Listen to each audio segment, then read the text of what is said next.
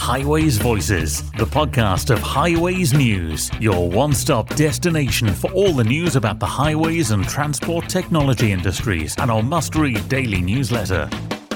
On this week's Highways Voices, we go to the countryside. There's potential through dynamic and responsive transport, which has been trialled in a range of rural places, to see if there's a commercially and operationally viable formula which I could take in rural areas to provide not just those fixed route services, but really offer a broader range of services within rural areas that meet particular needs. The challenges of delivering a mobility solution for rural areas is on the agenda today as WSP talk about meeting net zero targets and growing rural economies by reducing car dependency and providing people greater access to local jobs, essential services, and economic centres of activity.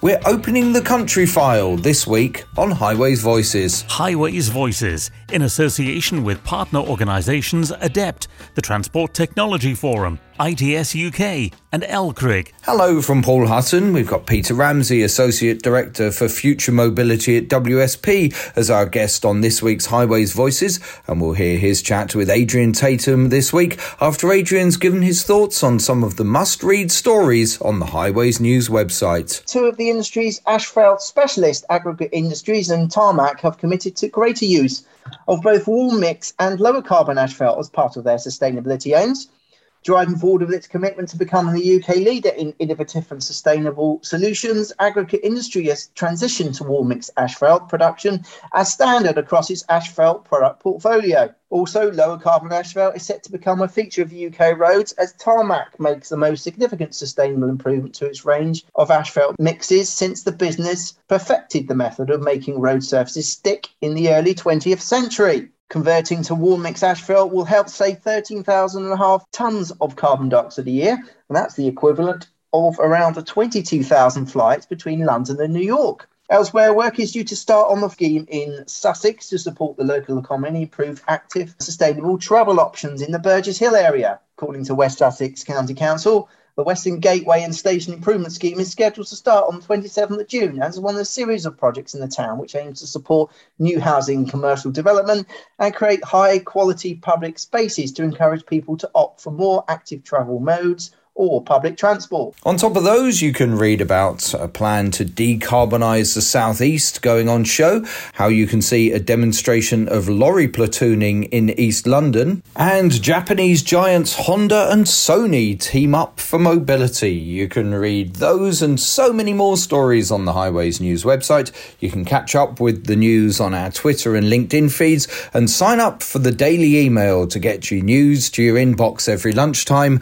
when it comes to industry news, Highways News is the only place you need to go for everything you need to know. Highways Voices with Paul Hutton and Adrian Tatum. Swarco improves quality of life by making the travel experience safer, quicker, more convenient, and environmentally sound. From software as a service traffic management solutions to parking, VMS, EV charging, and road marking too, find out how Swarco can deliver more efficient and safer traffic management. Swarco, the better way every day. Details about a new Digital Roads for Local Roads project involving the TTF and how you can enter the ITS UK Awards, all coming up in our partner news soon. But first, let's hear from this week's Highways Voice. Peter Ramsey is Associate Director for Future Mobility at WSP and is our guest on this week's Highways Voices. He chatted to Adrian about how understanding the needs of rural communities is a vital part of planning an effective rural mobility strategy. And he started by discussing the state of country transport. It's not really just becoming adequate now. It's been adequate for a very long time. I think one of the major issues around it is the, the focus on urban areas. So, uh, particularly things like city regions. The approach to funding has very much identified the, the major urban areas as a place where investment should go.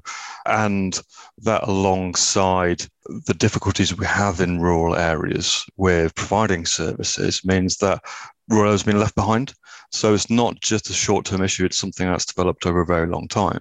But also, there's been a fundamental understanding historically of uh, rural areas uh, and compared to cities and, and, major towns. We focus on cities and major towns, focus our investment there.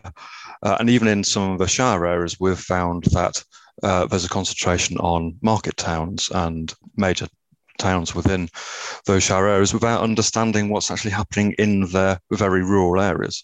Very much a focus on getting through rural areas rather than understanding what how the economies and the communities work there. One of the ways that you've suggested in in one of your reports that you did um, last year is to improve rural mobility to help strengthen the local communities. Obviously, as part of part of what you've just been talking about.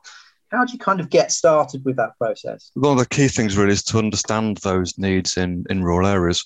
We've been working in the Southwest recently on a new rural mobility strategy, and our starting point hasn't just been around the issues that we find there, is understanding the different people who live there, the different types of place, the activities they undertake, diving deep into uh, the understanding of all those issues that come with the different types of people, place, and activity. So we identified to start with 23 different types of rural place, ranging from market towns to villages to hamlets to areas outside of settlements, whether they be inland or coastal, whether they be kind of what we term near rural, so uh, very close to urban areas, or remote and isolated areas.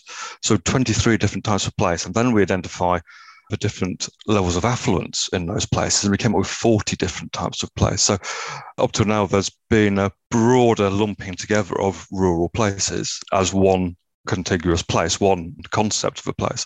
So, we need to understand the different challenges by different types of place. We also need to understand the different types of people who live at the levels of affluence, the ability for people to use different modes of transport. And that then highlights some of the key issues that individual types of people have.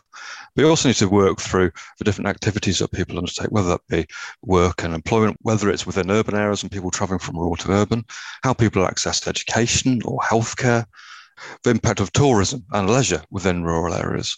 So by starting with segmenting rural areas and different types of place, different types of people, we start to understand not just the broad issues, but the the challenge the individual types of place and individual, individual people have. From there, we can start to understand the big challenges that we know rural places have, and we can start to uh, identify specific solutions to those specific challenges. Last year, you, you published a 30 minute rural community research report, something that really intrigues me. Obviously, in cities and towns, there's been talk about the 15 minute journey, the 20 minute journey. Tell us about this this idea and how, you see it evolving in, in, in more rural. After um, a few years of, of, working on a whole range of different rural projects, including for the Southern National Transport Bodies, we saw there was a need to think differently about uh, rural mobility. So, working with our colleagues at First Anstey, we came up with the 30 minute rural community approach. So, building on Carlos Moreno's concept of the 50 minute cities, we saw there as a possibility to expand that to cover broader rural areas. And there's three main parts to that, really. Local communities in networks of settlements, so market towns with surrounding villages and hamlets working together collectively to provide a range of services within their areas, but importantly, uh, supported by improved publicly available mobility whether that be public transport, uh, shared cycles, or cars, not just focusing on private car use, but improving uh, mobility for, for a wider range of people, particularly those who don't have access to a car. The second point, really localizing the delivery of services through local authorities, through parish councils, and through community led organizations to give more local decision making more local understanding and leadership in the solutions that are right for local communities. But importantly, where those services can't be provided locally, improving that physical and digital connectivity to the larger towns and cities for those onward journeys for people to, to meet those basic needs. And some of the work you've been doing recently involves designing the first ever rural mobility strategy at, at the sub national level for the southwest of England. What's your plan to help develop the region and, and you know, how, how have you kind of taken what you've spoken about already and and and um, really sort of taken that forward and developed it? It probably needs to be a little bit careful here that the, the strategy is yet to be published. It's going through the approval process, but I think some of the, the things I can talk about are already uh, in the public domain. So we've developed a, a high level vision of supporting objectives really to steer the delivery of rural mobility across the southwest region. But I think the important thing to highlight is for 10 key principles with identified really to shape how rural mobility could be delivered in, in future. Those 10 principles focused around stronger digital connectivity uh, supporting e-commerce and online services, enable more to be done without the need to travel. With settlements uh, supporting more local services, so enabling people to do more things locally, reducing either the number or the length of journeys looking at the integration of services with mobility. So looking at mobility hubs within a rural context so that more things can be done locally, but where they people have to travel further, that there's easy access to onward uh, mobility and public transport services. Adopting that 30 minute uh, rural communities approach we just talked about. Importantly, the mobility needs to be focused on decarbonised, active, public available, and shared transport really central to what the future of, of rural mobility should be. So, helping to reduce carbon emissions, those healthy alternatives to private car, so active travel, publicly available modes, not just traditional public transport, those fixed uh, bus routes that have declined so much over the last decade or so, but more flexible transport, shared modes, so uh, shared e-bikes, shared car clubs, etc. But also being realistic about transport in rural areas. That the private car isn't going to go away but where we can, electrifying those cars and sharing them. So being realistic about the future use of cars, but making better use of them and reducing their environmental impact. Importantly, strengthening our larger rural settlements so we've got they have a stronger role to play within our rural areas, supporting the, the wider network of, of villages and hamlets. We also clearly need to provide stronger connections to those larger settlements, to the cities and larger towns where more services, a wider range of services are provided. So focusing on interurban bus and coach services and improving rail services. And finally, in terms of delivery, improving the cross-sectoral working between the public sector, the private sector, and third sector, uh, breaking down some of those silos and funding. And I think, as we've may have seen within our 30 minute rural communities approach, really empowering local communities and community groups, community organisations to start to deliver on their own, deliver their own services, whether that be mobility or a wider range of community services, really to support the provision of local needs and reducing the need to, need to travel. But beneath that broader set of principles and the framework for, for mobility, there's a whole range of different interventions We've worked with the, Southwest subnational transport bodies to identify a potential range of different pilots that they could deliver across a range of different types. So they could be pilots led by local authorities, by the private sector, or led by the third sector, or by local communities. They could be within single local authority boundaries.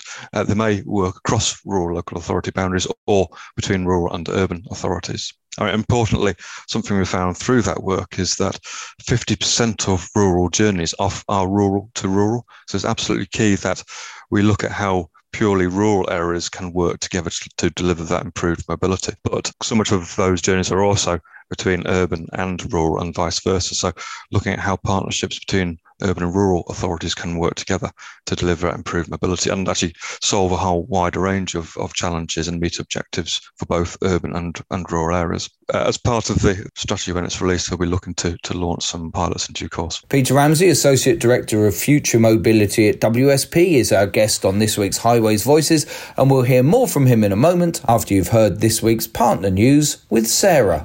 Highways Voices, with the latest news and events from our partner organisations ITS UK, LCRIG, ADEPT, and the Transport Technology Forum. We'll start our partner news with a new project involving the Transport Technology Forum, which will analyse the potential benefits of increasing connectivity and the use of digital technology on local roads in England to create digital roads. Digital roads is a broad concept where increasing use of information technology, data, and connectivity allows step changes to the way roads are designed, built, managed, and used. The Digital Roads for Local Roads project aims to benefit the whole transport sector, local road authorities, and the Department for Transport by providing a clear digital vision focusing on the needs and opportunities of local roads, which can help inform future policy decisions and ultimately deliver better services and experience to road users. The initiative engages with stakeholders through surveys, workshops, and interviews to gather a wide spectrum of views from local authorities, professional bodies, academia, consultants, and contractors. We'll stick a link to the survey in the blurb. We'll also include a link to the ITS UK Awards nominations form. The UK's Industry Association for Intelligent Transport Systems is looking for entries in 10 different categories. You must know someone or a project deserving of an award. The 10 categories are the Reese Hills Award for Outstanding Personal Contribution, the Eric Sampson Award for Early Careers Professional of the Year, the Jennie Martin Award for ITS Woman of the Year, plus awards for Frontline Hero, Active Travel, Better Environment Through Technology, Best Use of Data or Connectivity, Enforcement Scheme, Public Transport, and Inclusive Mobility. Delegates attending next month's LCRIG Innovation Festival will have the opportunity to attend sessions that are being delivered by the Department for Transport. The new event, which will take place on the 6th and 7th of July at Newark Showground, has been established to make the case for innovation and will bring together local authorities, central government, the supply chain, associations, and academia. On the 6th of July, Laura Murphy, Head of Road Network Statistics, will deliver a presentation entitled DFT Road Data Measuring Local Roads. Then, on the 7th of July, Matthew Eglinton, Head of Local Highways Maintenance, Innovation and Resilience, Local Infrastructure, will lead a session entitled Local Transport Plans Driving Better Outcomes for Local Authorities and UK. Each session will take place at 2 pm with attendees given the opportunity to participate in a Q&A. For further information and to register for the event, visit the link in the blurb. Finally, speaking at Traffex last week, Adept President Mark Kemp outlined Adept's views on where local highways can have a key role in addressing the levelling up agenda. Adept is particularly keen to promote new transport solutions, such as demand responsive bus services, which could help services struggling to return to pre pandemic passenger numbers. Other solutions include active travel measures and bus priority with high quality consultation to ensure good delivery. Pride of place was another key area for Adept, including pedestrianisation, planting, green spaces, and supporting the changing nature of our high streets. Mr. Kemp stressed that local authorities across the country face a skills challenge which will have an impact on delivering these changes. Highways Voices, the podcast from highwaysnews.com. Highwaysnews.com. Now back to Adrian's chat with Peter Ramsey, Associate Director for Future Mobility at WSP. And let's pick up by talking about the future of rural bus routes. Bus services, and particularly in rural areas, have been hit by budgetary cuts at local authority level. So we need to look at new ways of providing what we term publicly available transport. So that's a whole range of different modes that are available to the public, not just a privately owned cars that someone use in rural areas. So the fixed route bus services or traditional bus services have clearly been undergoing a lot of change and decline over the last decade. So we need to find new models to provide those. So there's a potential through dynamic demand responsive transport, which has been trialled in a range of rural places, to see if there's a commercially and operationally viable form which I could take in rural areas to provide not just those fixed route services, but really offer a broader range of services within rural areas that meet particular needs. So fixed route bus services don't always serve the particular needs of, of local residents.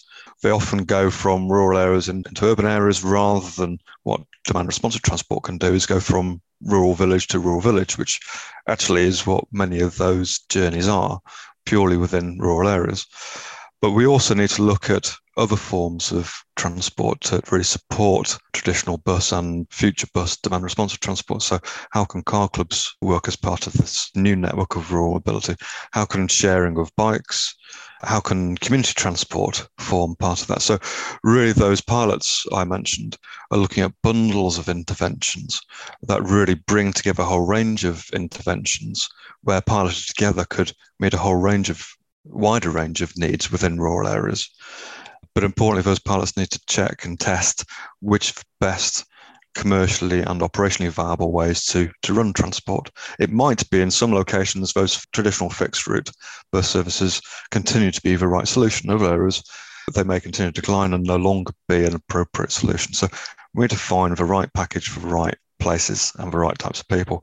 So kind of going back to that people, place and activity based approach I talked about. It's really fitting those bundles of interventions to the individual places and their specific needs. And also, the, the Southwest in particular is known for its tourism. And obviously, a lot of people will go on holiday in their own cars. Some might go by train, but a lot, a lot less because then they've got to work out how to get to the attractions that they want to from wherever they're staying, the base where they're staying. So, how have you kind of tackled that issue? Is it about encouraging people to hire bikes for the day more and that sort of thing? Or how have you kind of tackled the tourism? It's just a good question and absolutely right. It's particularly key to the southwest, um, one of the, the major tourism centres of, of, UK, but clearly also applicable to a wider range of rural areas.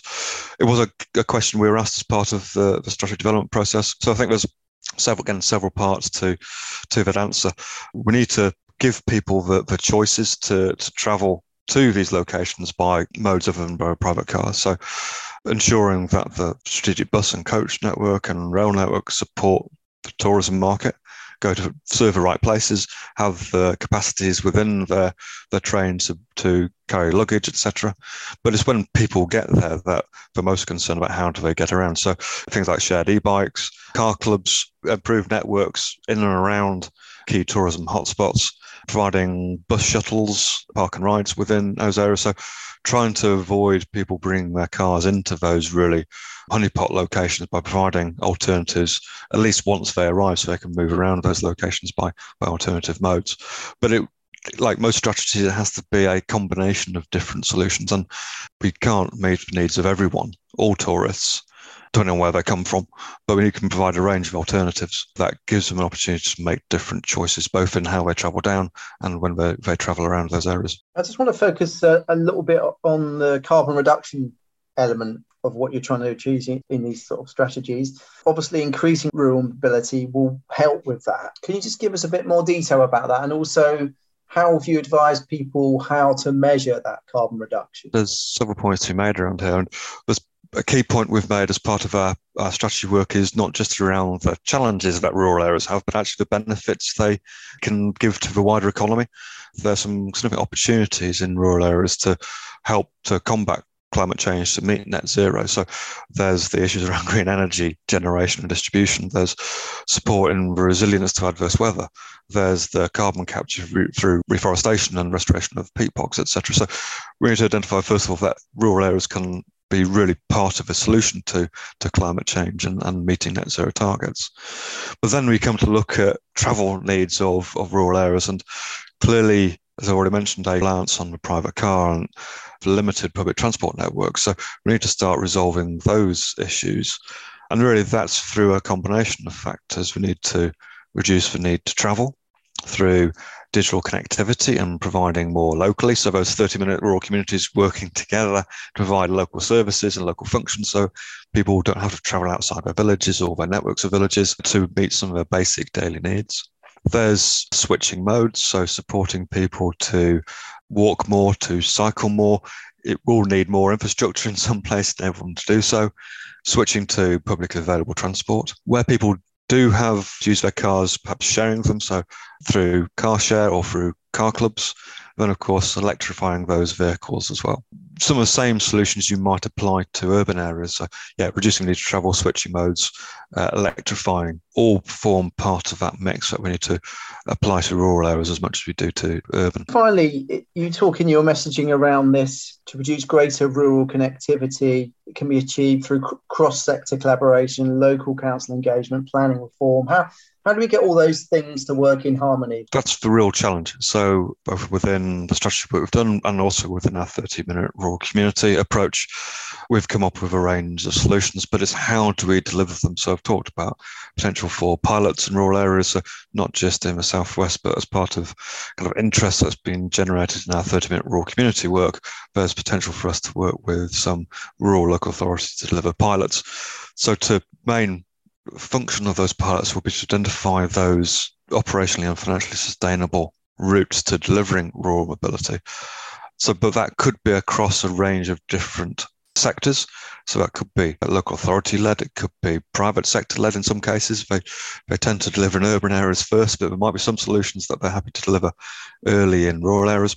And then there's a third sector. But those all working together surely must be the, the start of delivering a sustainable future for rural mobility, but also the funding must be there as well. So, can we lever better usage of funding that's already there. So breaking down silos within local authorities or actually also within the private sector so that funding comes together from a range of different sources to meet specific needs within rural areas, but actually meet wider objectives. So within local authorities, whether public health, education, wider community budgets can sit alongside mobility and transport budgets to come up with some of those wider solutions. So we're not just trying to improve mobility, trying to improve wider economic performance and community sustainability in rural areas. So it's right that we use funding and expertise and capabilities from across the sectors to deliver mobility in rural areas. But we also need to look at, as I mentioned in our 30 minute rural community approach, what can local communities do more for themselves? So they know their needs better than anyone can we give them the capabilities, the skills, the understanding, the training to deliver some elements of rural mobility for themselves through parish councils that already exist or through not-for-profit community organisations to lead on delivery. We know certainly through our research, our best practice research, that there are some communities elsewhere in England that are already delivering some of these things. We certainly know of Hook Norton in Oxfordshire that has its own car share club, a bike e-bike share, co-working space, community space. We're developing new housing, potentially looking at community electricity generation, all delivered by the local community for the benefit of the local community, focusing on specific needs for people who live there.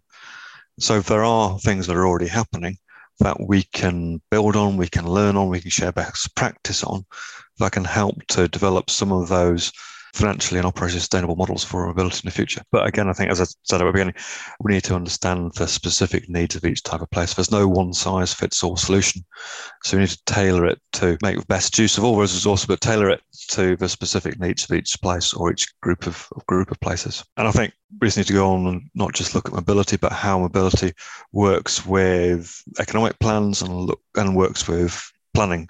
Those three areas are all intrinsically linked. So we need to look at how planning supports making rural areas sustainable. How can we ensure that new developments in rural areas aren't just car focused, they provide for alternative modes, but they support active travel, they support both physical, digital, and mobile provision of services as well certainly I've seen in the past local plans coming forward that limit development in the smaller rural areas, reducing the potential for new service to go into those areas. So perhaps there's a need to encourage more residential development in some of the smaller rural areas to start to give them more of that critical, critical mass to support new service to be delivered within those areas, really supporting a growing population and growing economy on the back of, of increased development in, in most settlements. That's Peter Ramsey, Associate Director for Future Mobility at WSP, our Highways voice this week, with a real insight into an issue that needs sorting. And as someone who lives in the sticks and has suffered with bus and train times changing, frankly, for the benefit of someone else, it's good to hear how someone's trying to make things better. Highways Voices with Paul Hutton and Adrian Tatum.